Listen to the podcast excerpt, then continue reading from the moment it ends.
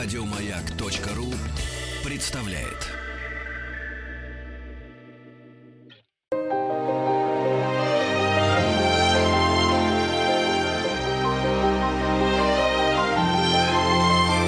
Антон Долин и его собрание слов.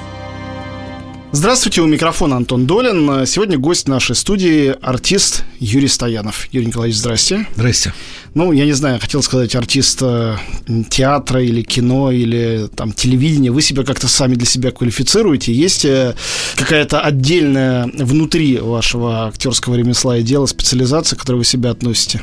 Или как вам нравится быть представленным? Знаете, лет 30 назад я мечтал, чтобы сказали артист кино. Угу. Но кино в моей жизни не было. Я был артистом театра. Потом, как ни странно, наверное, благодаря нам появилось вообще такое понятие артист телевидения. Ну, парадоксальное, но именно артист. Но вы совершенно точно один из тех, благодаря кому, в самом да. случае, в России это понятие сформировалось. Но именно артист, не телевизионный ведущий, я бы это Нет, подчеркнул. конечно. А потом, э, а потом пришло кино, а потом закончился театр, в котором не было ничего, и пришел театр, в котором хоть что-то появилось. Поэтому я не знаю, как мне. Артисты все. Но сейчас вы для нас киноартист, вот в ближайшие 10 минут, во всяком случае, потому что, ну, непосредственный повод для нашей встречи, именно повод, а не причина, это выход нового фильма, называется «Москва никогда не спит». Он э, приурочен, его выход к Дню города, но, наверное, он все-таки не обязательно связан с этим днем, хоть в него и происходит формальное действие картины, стороны. Да. Я думаю, что э, праздников в Москве много, не знаю, что добавлять ли к этому, слава богу, а может, наоборот, это ужасно, но, в общем, э, праздники у нас э, каждый месяц как минимум происходят, и город начинает жить особенно напряженной, суматошной жизнью, когда одни стараются радоваться, веселиться, другие, наоборот, испытывают какие-то кризисы и трагедии, и вот фильм именно об этом. На Западе это называют сценарием типа «Магнолии». Да. да это уже существует как термин. В России, может, да. не всем сразу что-то говорит, но поскольку режиссер этой абсолютно русской картины, он э, ирландец, Джонни О'Райли. Соответственно, наверное, для него это ясно, что ну, речь идет о том, что это картина с некоторым количеством равноправных сюжетных линий, которые все разворачиваются одновременно и в какой-то момент оказываются связанными. Ну и давайте тогда с сценария начнем. Как для вас э, началось знакомство с этим проектом? Как вам попал этот сценарий? И сразу ли вам предложили ту роль, которую вы в результате играете, о которой мы сейчас подробно Знаете, я когда прочитал сценарий, к счастью, я не обратил внимания на то, кто автор сценария.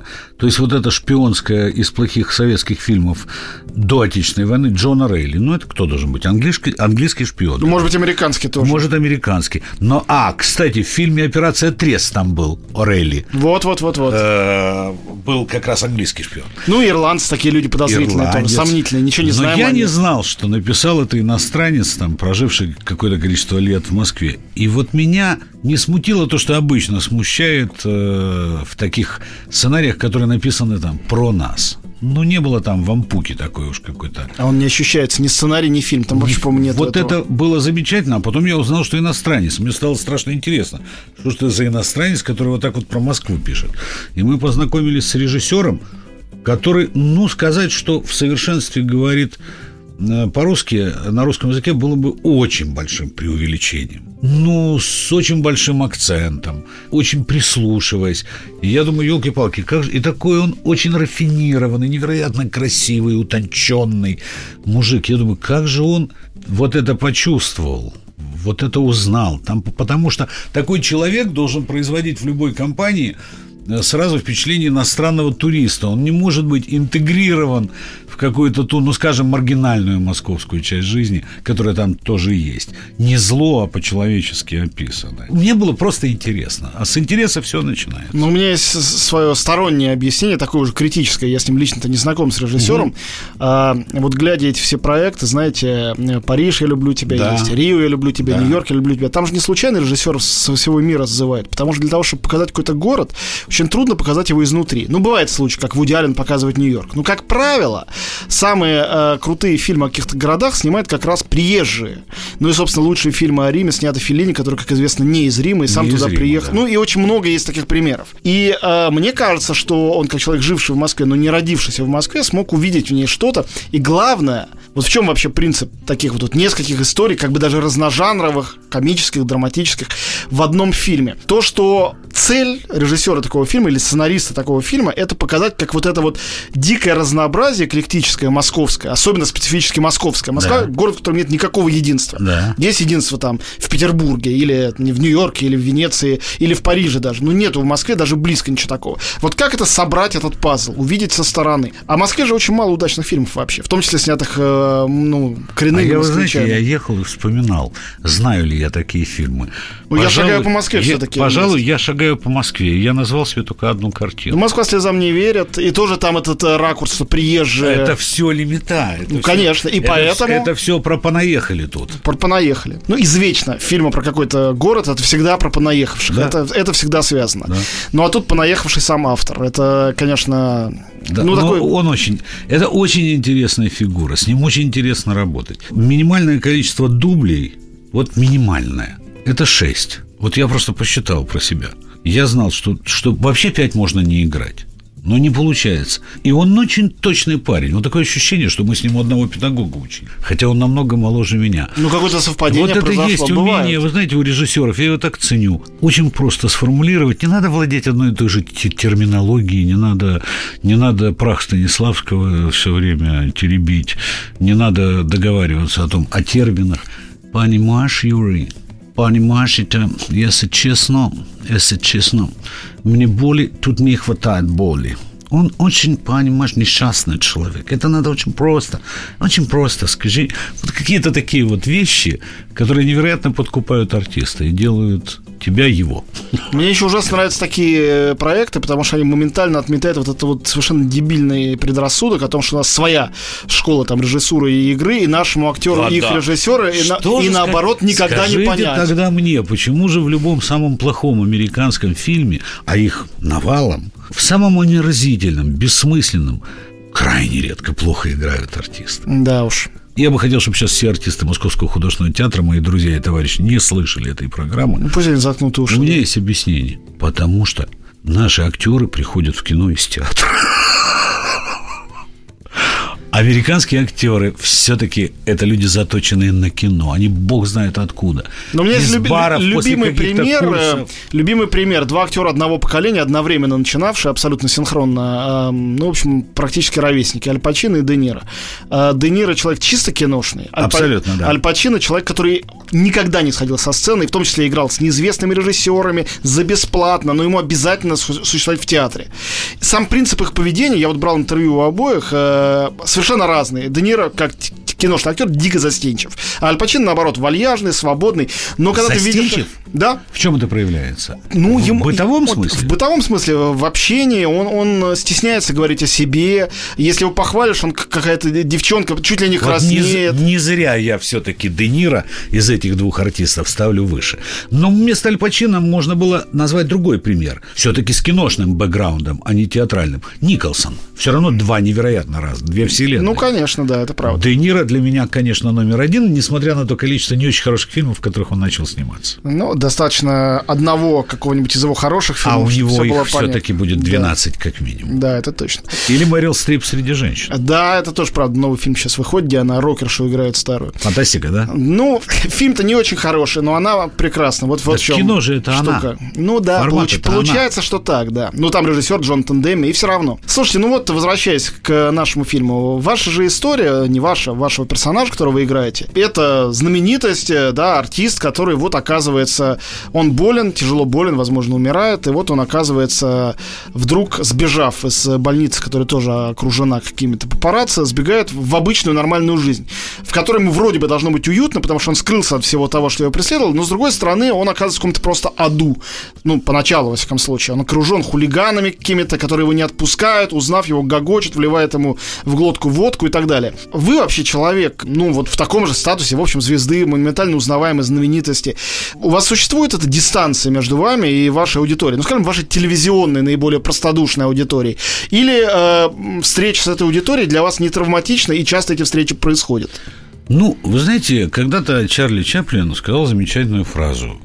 В своей благодарственной речи за того почетного Оскара, который он получил после многих лет изгнания. Да-да-да, ничего другого им не давали. Он из, коммунист из, же был, как известно. Нет, он не коммунист был, просто он покритиковал, ну, да. э, он поставил фильм о Гитлере, ну, вот, вот, а вот. это не очень поощрялось в Америке накануне войны, справедливости ради. Но вот он сказал, я благодарен моим зрителям, которые сделали меня знаменитыми. Это очень простая фраза, но она, вот ее надо услышать. Это же часть профессии. Это же то, когда ты был маленьким, ты почему хотел стать артистом? Для того, чтобы нести разумное, доброе, вечное.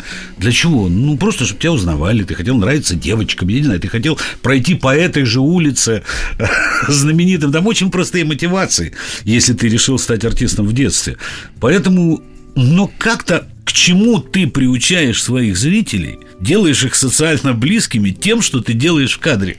Есть такой важный момент. Могут они подойти, дать тебе под задницу коленкой и сказать «Здорово, Юрок», или, несмотря на все это количество там деклассированных, глубоко пьющих людей, маргинальных, они все равно понимают, что это не ты, а это ты сыграл. Вот мне кажется, что мне с моим партнерам, царство его небесное, удалось воспитать какую-то часть публики, которая просто улыбается, когда идет тебе навстречу. Крайне редко, ну, никакого микошонства, там, понебратства. Вот за всю жизнь мне, со мной так, как с соседом. Как с дядей, который много лет прожил в одной квартире с ними. Вот в этом ящике. Слушайте, звучит ужасно приятно, но вот э, сразу возникает вопрос. А то, что вы играете в этом фильме, это совершенно какая-то невероятная ситуация? Или вы можете себе ее представить? Там амикошонство перерастает практически в прямую угрозу. Да, просто мы умели, мы умели его пресекать, и мы не оказывались в таких столовых последние 20 лет, в которой оказался герой. Ведь, ведь это же не на меня написанная история. Была написана Но история... как влетая. Да, а, они искали человека, чтобы это был там человек с, с имиджем комика, да, чтобы вот его знали там все, что он много лет заставлял смеяться, а сам вот такой не очень веселый и в невеселой ситуации. Ну и вот э, то, что, знаете, легче всего сказать, и вот это быдло – но, но тогда это бы было другое кино. Они несчастные и по-своему в результате хорошие ребята. Они такие, они к нему относятся так, я для себя придумал, как он играл. Он предполагалось, что те люди, которых он играет в кадре, вот и эти зрители должны подойти и выпить с ним, и он обязан согласиться. Таков его имидж был. Такое количество людей. При всей своей такой там сытости и ухоженности он переиграл много разных людей. Ну, вот как городок у него был какой-нибудь у этого типа, которого я играю. И поэтому эти ребята ведут себя так, как он их научил с экрана. Они, да, он, так, он таких людей, он играл. Давай, чего ты, давай выпьем, чего. Вот это, это на самом деле не просто проявление жлобства, это еще возврат, это такой, знаете, бумеранг к нему. И он, и мне хотелось, чтобы я это понял, и тихо все время от этого уйти. Вот просто уйти от этой ситуации. Вот, вот так я думал. А что там получилось, я не видел картину пока. Ну, во-первых, вас впереди. Во-вторых, картина, по-моему, получилась э, очень интересная, и роль ваша очень интересная, потому что, с одной стороны, в ней ощущается какой-то очень, ну, глубоко личный бэкграунд ваш собственный, с другой стороны, понятно, что, ну, это немножко иллюзия, да, кажется, что так, а Конечно. на самом деле нет, и это все просто умно написано Знаете, очень тяжело, я очень не люблю играть сцены, где умираешь. Хорошая точка. Да, да. Но это не точка, нет. Это маленькая многоточие. Мы сейчас прервемся ненадолго и вернемся обратно в студию.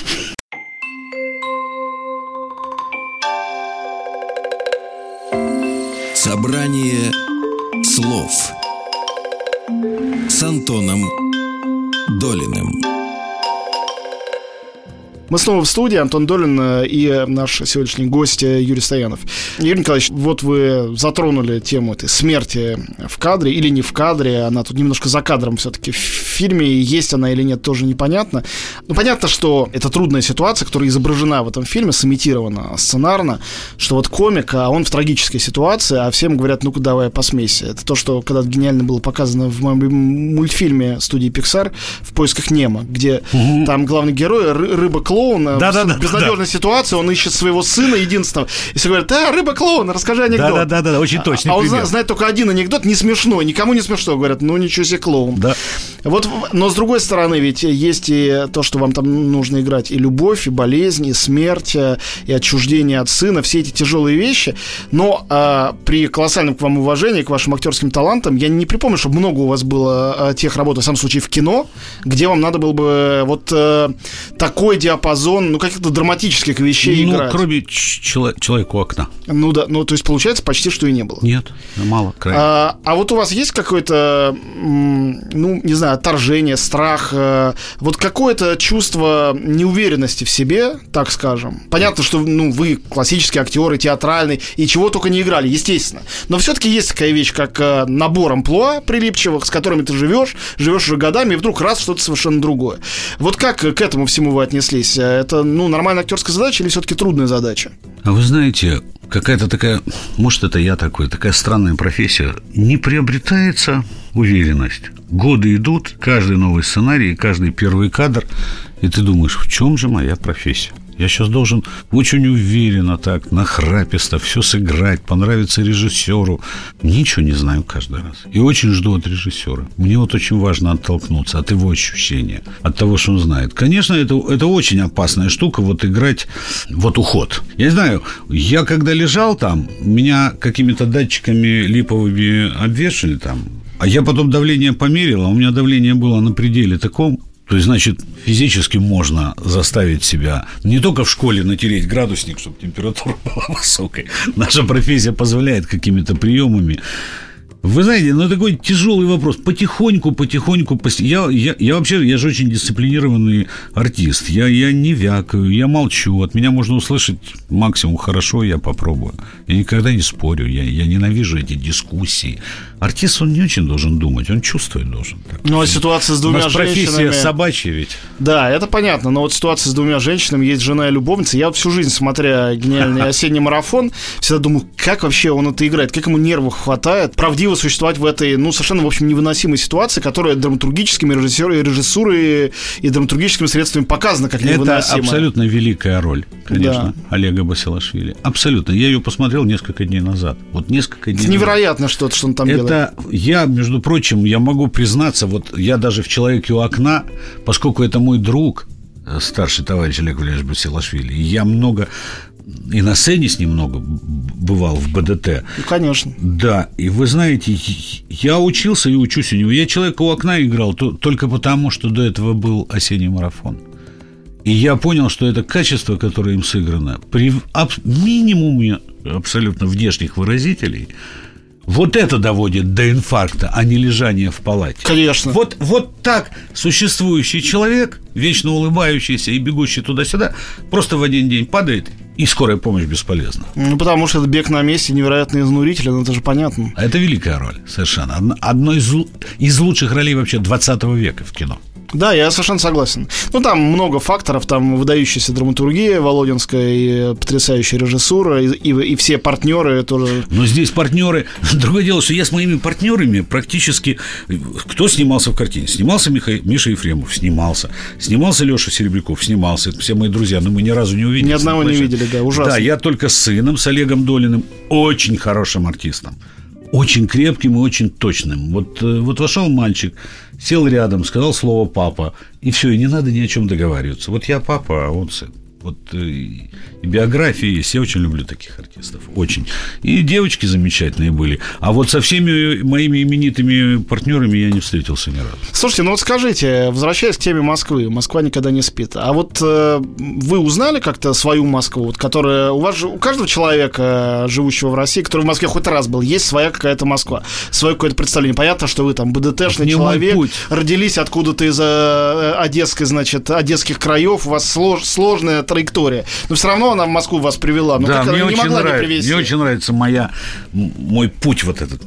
Я одна Москва, в которой я учился там в 70-е годы, и, и вся-то она была между Трифоновкой и э, центром в районе консерватории, с там Собиновским переулком в районе театра Маяковского и ГИТИСа. Вот и, и вся, собственно, Москва. И Москвы-то я, оказывается, никакой не знал. Не было никакой Москвы. Но фильм-то, был, в частности, был... о том, что никто не знает никакой да, Москвы. У да, своя маленькая Москва. Да, вот, вот была такая моя Москва. Вот она была между этими двумя точками. Действительно, в течение четырех лет. Я, когда уезжал из Москвы в очень тяжелый, отторгающий меня город Петербург, в крайне тяжелый, я потом эти две точки вспоминал как такие теплые, как такие родные. Московские, где мне было так хорошо и где прошел лучший кусок моей жизни. Я, как, как Жванецкий, родился в Одессе, поработал, помучился в Петербурге и вернулся в Москву. Но уже в Москву, которая не только мне нужна, но которой и я нужен. Ну, вы знаете, вот когда я смотрел на все эти вот фильмы, там Нью-Йорк, Париж, я тебя люблю, я понимал, почему фильм «Москва, я тебя люблю» пытались сделать такой, к счастью, сейчас никто уже не помнит, что его пытались сделать. Uh-huh. А, почему он не получился? Потому что можно было бы сделать фильм «Москва, я тебя ненавижу». Но вот «Москва, я тебя люблю», собрать людей, которые... которые то есть это может быть ненависть какая-то такая смешанная с какой-то острой любовью, какими-то чувствами ревности, обиды. То есть ненависть бывает тоже очень страстная. Но любовь к Москве, вот искренняя, э, открытая, это такое, по-моему, редкое чувство. Так редко Вообще, спасибо вам за это слово. Я давно давно думаю, почему все боятся этого слова. Почему никто не снимает кино? Вот слово «люблю» становится общим местом. Это точно. А почему не... Дело в том, что я ненавижу. Может быть остроумнее картина, умнее, и в ней может быть больше значительно боли. Потому что ненавижу за то, что не... ты меня не полюбила. Ну, конечно. Говоря о городе, о стране, о чем угодно можно. Я тебя ненавижу, это гениальное название проекта, которое вы сейчас произнесли. Вот представляете, ну, только если убрать всю эту накипь и общественной организации, которые начнут кричать, что вы должны понять, что в этом художественная составляющая, человеческая, отторгнутого, непринятого человека, неразделенной любви, и боли, и юмора слово «ненавижу» за собой несет на порядок больше, возможно. Да, я совершенно с вами, конечно, согласен. Это но... удивительный сейчас проект. Вы должны его моментально сейчас зарегистрировать. Вот просто на уровне фразы. Я дарю всем, кто услышит, захочет воспользоваться, лишь бы э, Уже как, какой-нибудь э, был толк. У нас в гостях Юрий Стоянов. Прерываемся на несколько минут.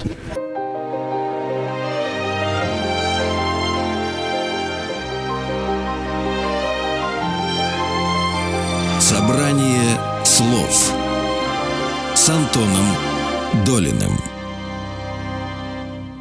Мы снова в студии. Антон Долин э, у микрофона, наш гость Юрий Стоянов. Э, Юрий Николаевич, слушайте, давайте, ну, еще раз я повторю, что есть фильм новый про Москву, в который Юрий Стоянов «Москва никогда не спит» э, снялся в одной из главных ролей. Там нету одной главной роли, там много-много ролей и много замечательных артистов. Давайте, вот вы сказали про вашего героя, что вот у него есть, ну, какое-то такое амплуа, представление его зрителей о нем, которые сидели у телевизора, вот знают, что он такой свой мужик. Но вот мне интересно, а откуда оно вот в отношении лично вас уже это чувство возникает? Ведь вы как ваш э, прекрасный, покойный, к сожалению, партнер э, Олейников, вы же невероятно многоликие в этом городке всегда были. Нет никакого Стоянова, нет никакого Олейникова, никогда не было. Есть огромное количество масок, нет, нету двух масок. Есть бесконечное количество масок, которые примеряются и которые меняются интонационно и ролевое распределение. То есть там есть какие-то константы, но даже они очень шаткие. На протяжении долгих лет, сколько лет ваша программа хотела лет 10, наверное. 20. 20 лет. Господи, я просто вообще невозможно поверить в это все. С теперешним нашим телевидением и невероятной нестабильностью почти всего. Ну вот как, э, откуда берется константа взаимоотношений со зрителями – когда нету постоянных персонажей и есть постоянная перемена этих слагаемых. Как вам это кажется? Вы наверняка же думали много над этим, и этот феномен как-то изучали. Не может быть, чтобы, было иначе. Давайте еще как-то проще зададим этот вопрос. Ну, давайте проще зададим. Вы всегда там э, разные. разные. Всегда да. разные. Да. Вы оба. Откуда возникает то единство и то постоянство э, вас и вашего Я взаимоотношения? Мы же не можем сказать, что просто, ну, это талантливо, поэтому Я... они все это смотрят и смеются. Это было бы слишком... А я думаю, что, я думаю, что мы менялись вместе. Мы пришли, вот все очень просто на самом деле, угу. в эту программу. Два невостребованных, неблагополучных. Ну, один был более-менее известным. Эстрадный актер, ну, совсем с, дру- с другой биографией. Вот мы пришли, вот мы придумали этот некий городок, такую энциклопедию российской жизни. Меньше всего, меньше всего в ней было политиков. Кстати, извините, министров. что перебью. Вот вы говорите, придумали такой городок. И мне всегда казалось, что городок, он не придуманный вами, ну, конечно, придуманный, этот конкретный. Но само понятие городок, оно какое-то исконне русское, восходящее к традициям русской литературы. Да. Гоголю куда-то, к Салтыкову, Щедрину, да. к да. Чехову. Это маленькие да. уезд, уездные городки. Да, да, так мы и формулировали. Конечно, все это, все это стоит э, все, на фундаментом на Чехове, на Гоголе и на грузинских короткометражках. Вот скажем так, ну и на Чаплине безусловно. Но Чаплин – это другая любовь. Ну да. Это совсем другая песня. И вот э, эти два человека на еще не очень окрепшем телевидении, довольно примитивными средствами идут в первый класс такой телевизионный. И э, вместе с этим зрителем, который начинает это любить, начинают первые в России снимать не злую, а такую сострадательную, смешную, скрытую камеру, в которой важно не кто что сказал, в какой период – российской истории, а кто в чем ходил, кто что ел, кто чем болел, кто что ненавидел. Ну, как вы точно говорите. Через это время, время через это остается больше. Мне кто такой был? Я сейчас смотрю. Вот смотрю я куклы, пересматривал. Я не понимаю, над чем шутили. Это сатирическая передача, там замечательная. Я не понимаю, сатира не на любви построена, а на ненависти. Я не понимаю ничего. А тут я посмотрел 95-й год, и я точно знаю, что это 95-й. И именно 95-й, а не 98-й. И, вероятно, то, что эти люди передавали нас своим детям, вот эти фразы вечные, обижающие меня иногда, я на вас вырос, там, спасибо за счастливое детство. Ну, как можно обижаться Ну, а жить-то еще как бы предстоит. Я понимаю, что эти, это люди говорят очень искренне, что это так, это так и есть. Вот, наверное, вот так мы друг друга воспитали. Хорошо, скажите, а вот если все-таки пытаться, ну, какими-то не терминами, ну, вот какими, какие-то маски, амплуа вот эти ваши описывать, как они в течение этого времени менялись? Вот от чего к чему вы приходили, кроме как от неопытности к опыту, это понятно. Менялись. Вот, все, вот все остальные изменения, как вы изнутри вообще на них смотрели и э, э могли оценить? Потому что я тоже, ну, городок смотрел более-менее с самого начала, не могу сказать, что до самого конца, потому что это не было с таким постоянством, но регулярно и все время он всегда был немножко другой. Вообще городок на самом деле, вот говорит, Москва, я тебя ненавижу, проект. На самом деле городок от нелюбви кино к нам. Это вечный месседж кино. Мы есть, мы здесь. Ну вот мы тут по бедненькому, по телевизионному, извините. Ну вот как можем. Ну вот так. Но мы есть. Мы всю жизнь мечтали о кино. Вот к разговору о русской классике. Есть такие Бобчинские, Добчинские? Да, вот они. А если, а если увидите и самого, то скажите, да. мол, есть такие. Вот это все, чтобы... И чем больше и крепче мы становились на ноги, тем больше мы отторгали от себя кинематограф, естественно.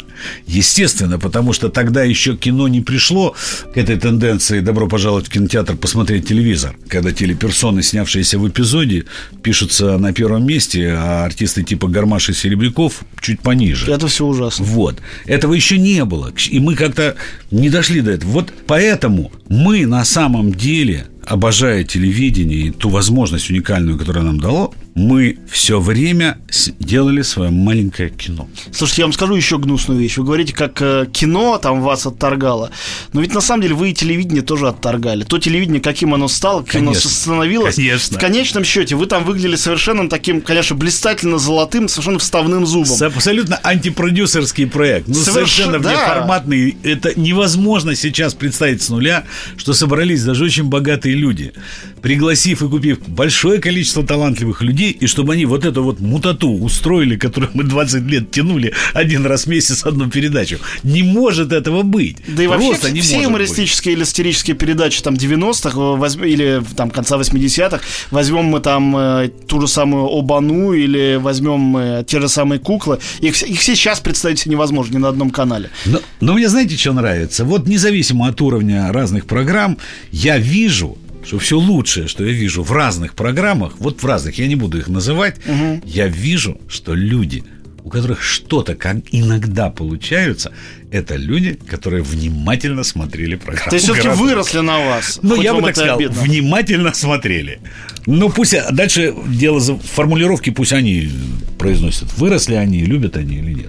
Поэтому, поэтому мы менялись меру того, как мы становились на ноги в своем понимании своего кинематографа. Ну хорошо. Мы становились тоньше, мы становились органичней, мы меньше, меньше играли, скажем так, ну, менее остро, да, менее гротескно.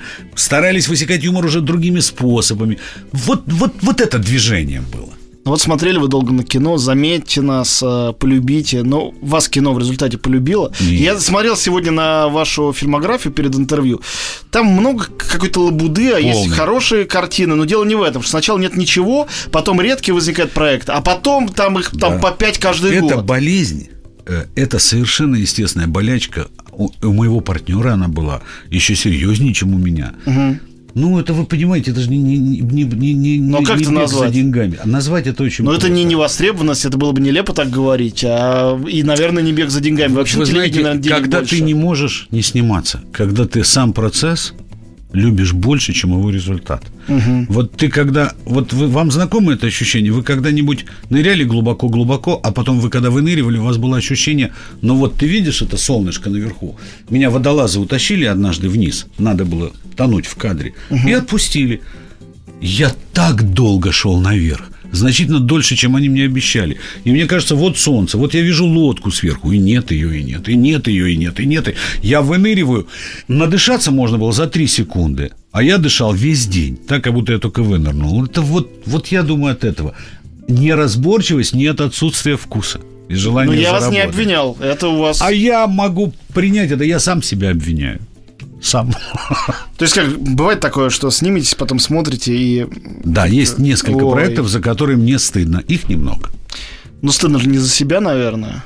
Все-таки. Ну, за то, что получилось. За... Ну, я предвидел это. Знаете, почему на себя злишься? Потому что в какую-то минуту почувствовал, что это чудовищно. Но mm. было поздно.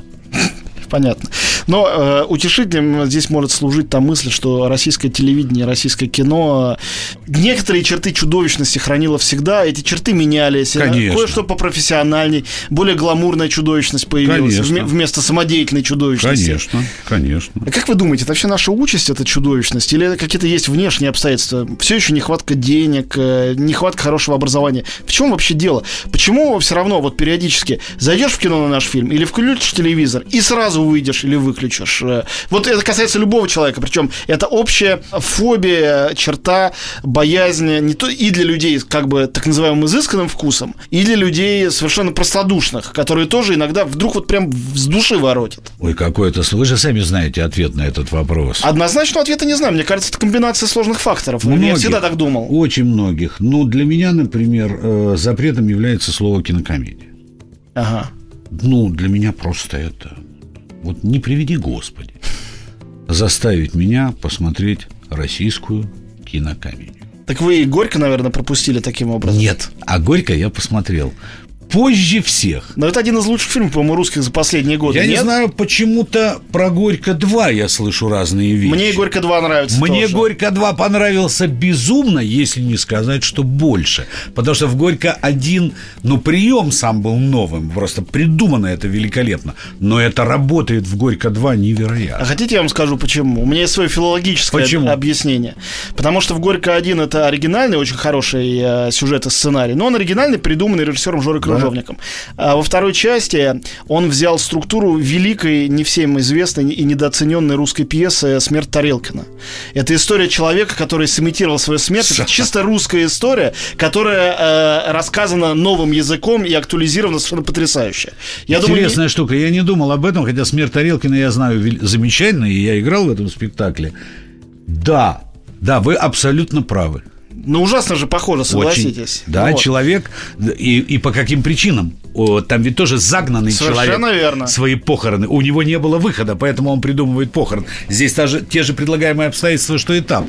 Ой, как здорово. Да, правда. Но вы знаете, это уже что было. сейчас новый фильм он делает, э, это караоке-комедия э, с Нагиевым Да-да-да, в я главной роли, но при этом она основана на Островском тоже. Э, Старый друг Да? лучше новых двух. Но это, но он, по крайней мере, этого не скрывает. Нет, он и, так- и- и там, по-моему, не скрывал. Я его спрашивал, он говорит, ну да, конечно, но там почти ничего не То осталось. есть он знал это? Он Я уверен, что да. Он очень культурный, образованный человек. И я здесь мы приходим к главному про наши комедии. Невозможно делать хорошую комедию, если ты не человек высокого образования и э, Вот утонченного Если бы я вкуса. снимался вот, вот, вот откровенные кинокомедии, ну как откровенно, все равно там, там много всего в его картинах, вот у такого режиссера я бы безусловно. Потому что, с другой стороны, вы знаете, Антон, вот все время играть в эту игру, ах, я создал определенные ожидания, и вы вправе требовать от меня подтверждений, но в кино я все время буду вас удивлять. Я вас так долго смешил, что теперь я буду заставлять вас плакать. Ерунда это, просто я не вижу возможности в том, что мне предлагают в кинокомедии, сделать то, что я могу сделать в этом жанре. Я невысокого мнения о том, что я сделал. Но я очень высокого мнения о том, что я могу сделать. На это я имею право. Я э, напоминаю нашим слушателям, что у нас в гостях э, Юрий Стоянов, э, артист и театра, и кино, и телевидения, и мы э, начали с новой его картины «Москва никогда не спит». Э, это режиссер Джонни Орайли сделал фильм о Москве с замечательной командой артистов. Но говорим сейчас не только уже об этом, э, и сейчас прервемся ненадолго и вернемся обратно в студию. Антон его собрание слов. Мы снова в студии. Антон Долин у микрофона и Юрий Стоянов наш гость. Я не могу не спросить вас об опыте работы с э, Никитой Михалковым. Все-таки в вашей очень обширной фильмографии режиссеров такого класса и уровня нет практически, ну, или, во всяком случае, очень мало. Как у вас с ним сложилось? Как получилось, что он вас позвал, э, по-вашему? Ну, там, понятно, в фильме «12», где вы сыграли очень эклектичная компания, кого там только нет. Как случился ваш контакт? Как вы оказались в этой компании? Как вы себя чувствовали в этой компании? Потому что, в отличие от э, «Москва никогда не спит», там-то уж вы видели всех, все за одним столом сидят, все артисты прекрасные, и каждый своей какой-то школы, если можно это так назвать, своего стиля. Одни актеры нюансов и полутонов, другие артисты откровенно гротескные, и ваша роль там тоже гротескная. Да. Каково вообще это было, и как вы этот опыт оцениваете изнутри, теперь уж, когда время какое-то прошло? Потрясающее совершенно, конечно, шоу. Я не знаю, это не секрет, что мы снимали подряд, вот просто по сценарно, постранично. Вот перелистывалась страничка. Мы шли хронологически по сценарию. Процесс был почти театральный, потому что был, был почти месяц э, застольный. Э, каждый день начинался с читки, но читка отличалась от съемки только тем, что надо было убрать текст, потому что физически 12 этих человек, они сидели за столом, и мы сидели за столом. Количество камер, которое присутствовало на площадке, было таково, что привычные вот твоя сцена, моя сцена, мы курим, мы отдыхаем, тебя снимают, отсутствовало, потому что все время работали все. И я потом был поражен, что моя-то роль, например, в результате сложилась, она текстовой из полутора страниц состоит. Ровно полторы страницы. Все то, как я слушал, как я смотрел и как я реагировал, хотя в кадре в это время с ним был другой человек. То есть все время камеры снимали нас. Так собралась эта картина в результате в монтаже. Ну, конечно, собрались 12 таких животных. Для этого нужен очень мощный дрессировщик. Разных видов абсолютно. Да, разных видов, подвидов. Нужен дрессировщик не просто с кнутом и пряником, а иногда с электрошоком, с железным, и с прутом, и с наганом. Разные методы. И в этом смысле он, конечно, уникальный человек, потому что прием был очень простой. Он каждому человеку, ну, я, например, скажу тех, который мне был. Старичок, старичок, ты великий актер, понимаешь? Но на тебя надо снимать кино. Кто напишет этот сценарий? Нет, ну как, на тебя надо работать полностью, продакшн. Ну и такой, потрясающе, потрясающе, тоненько, потрясающе, потрясающе так сыграл тоненько, тоненько сыграл так, тоненько, молодец. И ты уходил с ощущением, что ты вот, ну, конечно, есть 12 человек, но среди них есть один великий. Это я. Но ровно через две минуты ту же порцию получал следующий, и ходило 12 сумасшедших людей, уверенных в том, что они великие актеры. Там много было хитростей. Я не могу сказать, как ощущал. Да, ощущал себя не как очень равный среди равных поначалу.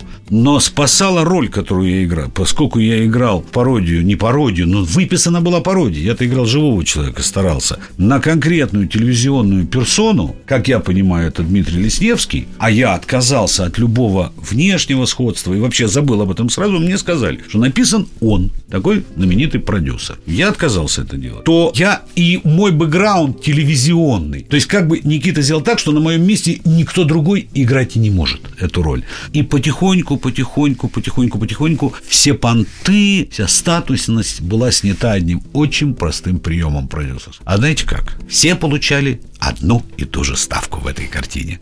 Прекрасно. Слушайте, ну вот вы говорили о том, как вы, не, не вынырнув из этого телевидения к кинематографу, все надышаться не можете. Но вот сейчас надышались уже или все-таки нет этого ощущения, что хватит? У вас есть какие-то Если неосуществленные бы, да. мечты? Если Может, бы, и театральные, не знаю. Если бы после «Человека у окна», где не смешной, несчастный такой тип, который может быть и смешным, это бы получило какое-то развитие. Еще одной-двумя ролями, может быть, у меня бы было ощущение, ну, что я, ну, что-то я сделал, вот хоть чуть-чуть. А пока его нет. А в театре какие-то, ну, не Гамлета уже, не знаю, там, Лира или Макбета Ой, или... нет, а вы знаете, я никогда не хотел сыграть Гамлета, когда был молодым и красивым, не хотел играть Ромео, мне все хотелось играть... Ну, Меркуца, ну, есть Мальволю, мне хотелось вот этих вот вторых несчастных и смешных одновременно. Ну, Мальволио не поздно еще, вполне можете... Мальволио, да можно и Король Лира, но ну, ну, как-то не это мне, мне не название интересно, не вынесен, Это я понимаю, я потому и спрашиваю, что интересно. За, заглавие. Вот я сыграл Тригорина в «Вишневом саде», сыграл человека, которого не играл до меня даже Константин Сергеевич Станиславский. Я этим горжусь. Не, ну хороший Тригорин – это довольно редкое явление, надо сказать. Хороший был, правда, вот редко себя похвалю. То есть сейчас вы ощущаете, относительно говорю, потому что полный, наверное, не существует ни у кого, гармонию. Вот какая-то неуспокоенность актерская у вас еще осталась? Или возрастно чувствуете, что вы добились э, достаточного, и сейчас уже подарок судьбы любой э, будет просто дополнение Когда была программа «Городок», это было свое дело. Это был дом. Сколько бы ни было лет, старенький, отремонтированный, это дом, в который можно вернуться. Этого дома нет. Я не могу сказать, что у меня есть полная уверенность в завтрашнем дне моем. А этот дом невозможно восстановить?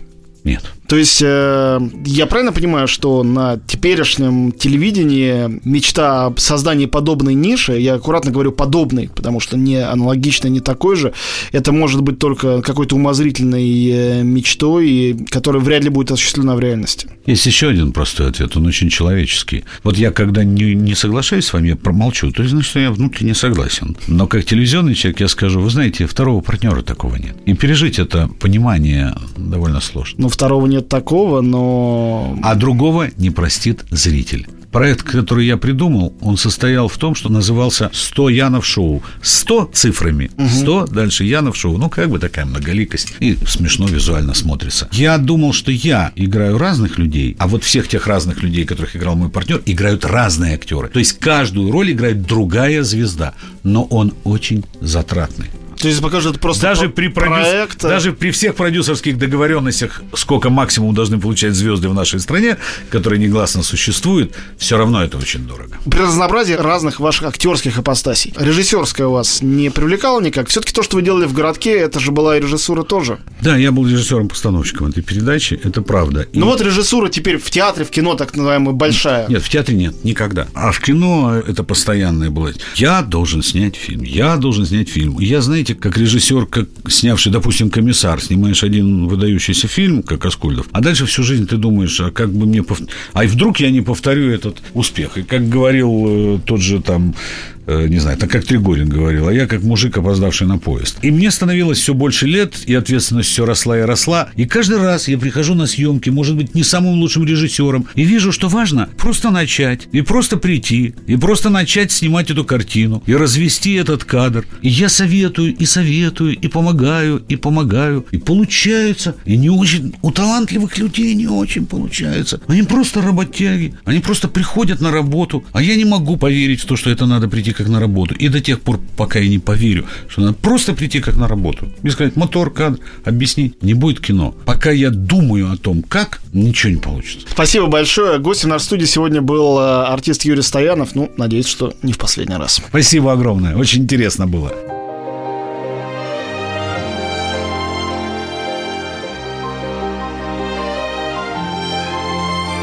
Антон Долин